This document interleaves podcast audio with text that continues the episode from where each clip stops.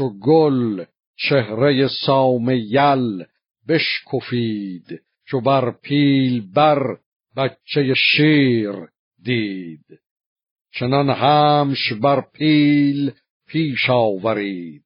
نگه کرد و با تاج و تختش بدید.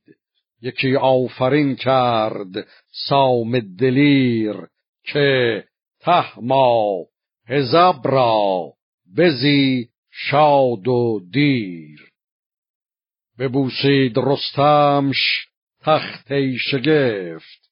نیارا یکی نو ستایش گرفت. که ای پهلوان جهان شاد باش. چو شاخ تو امن تو بنیاد باش. یکی بنده ام نام ورسام را. نشایم خور و خواب و آرام را.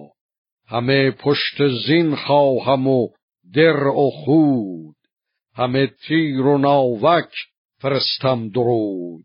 به چهره تو ماند همی چهره ام چو آن تو باشد مگر زهره ام و آن پس فرود آمد از پیل مست. سپهدار بگرفت دستش به دست. همی بر سر و چشم او داد بوس. فرو ماند پیلان و آوای کوس. به گورا به اندر نهادند روی.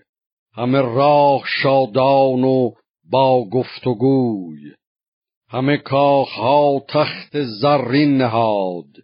نشستند و خوردند و بودند شاد. برآمد بر این بر یکی ماهیان به رنجی نبستند هرگز میان. همی خورد هر کس به آوای رود. همی گفت هر یک به نوبت سرود.